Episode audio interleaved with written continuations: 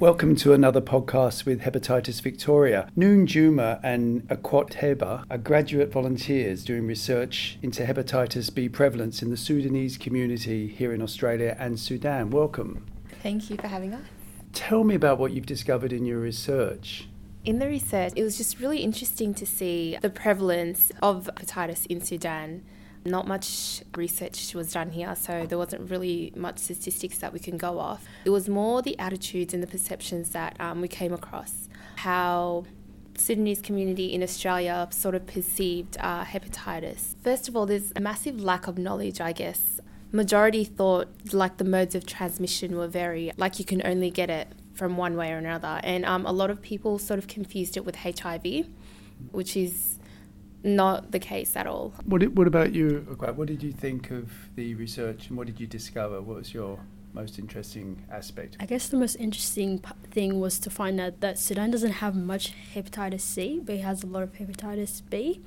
And it's just interesting to discover the various modes and what people thought about it and, and how it affects them coming to Australia. So we looked at literature reviews, we looked at like videos and what was out there and we didn't really speak to people out there and that's maybe something that we can do in the future. I sort of started um, speaking to my family about it got their take on it and sort of spoke a little bit more to my mum and her friends and what their perceptions were. There is one study that was done on the barriers that this community had in accessing help and accessing information in general extracted a lot of uh, findings from that. What are the barriers that the Sudanese community in Australia face to accessing health? I think some of the barriers is obviously like literacy levels, where especially people that so our Sudanese community is fairly new migrant. So a lot of people were weren't bo- were born in Sudan and are migrants, and so they still have the way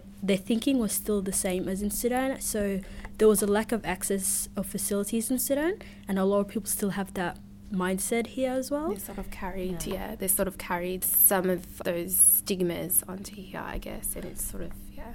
One of the things that surprised me about your presentation was the prevalence of hepatitis B in Sudan. Mm. It's incredibly high, isn't it? Why is that? Well, due to lack of facilities. So one of the most common reasons for hepatitis B was vertically from mother to infant and that's because a lot of mothers are actually have hepatitis but they don't know it so they transmit it to their kids and also there's not many infant dose hepatitis immunizations so both lack of screening and non-infant immunization are the reasons why and yeah. i guess just not much facilities. Yeah, and when you look at Sudanese families, the average yeah. number of children um, would be six, seven, eight. Yeah. So that is a high number of infants potentially contracting um, the virus from their mum. And it was quite a high percentage, wasn't it? Of, of yes. something like 16%, wasn't it, or more, I think? Which one? Oh, 16 to 20% of people in Sudan.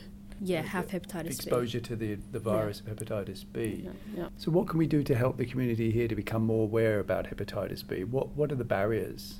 I think like also teaching them that it's an actual health issues. I think a lot of people don't actually know it's a very very public health issues and i guess teaching them more about why it happens how it happens what you can do about it encouraging people to get tested screen access vaccination and also not have stigma amongst it and not like fear if they do have it and realize that it can like something can be done about it a lot of people won't seek help until it actually affects their functioning in um, everyday life so um, the symptoms aren't always apparent. It could come as like a common cold or anything like that.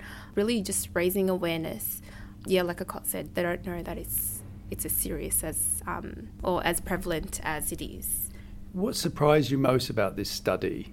It surprised me that well, hepatitis like has potential to lead to liver diseases, which is it surprised me that statistics were quite high for it, mm. and yeah. And yet it was still unknown yeah. or rather hidden. Mm. And so, have you got any advice for Hepatitis Victoria to just get the message out a bit further? The best form is to get it through social media or videos because people don't really want to read a lot of information. It's just they want to summarize and stuff like that because people don't have a lot of time and if it's low literacy something that's like language that's accessible and also getting our interpreters that can understand medical terms mm. and jargon and just encouraging people mm. to get any any advice Noon? to use some of the associations that are already there in the um, Sudanese communities I think it's the best way to access a lot of the population with very minimal effort. That was Hepatitis Victoria volunteers and research students Noon Juba and Akwat Tabor. And if you'd like to find out more about what we're doing at Hepatitis Victoria, go to our website, that's www.hepvic.org.au.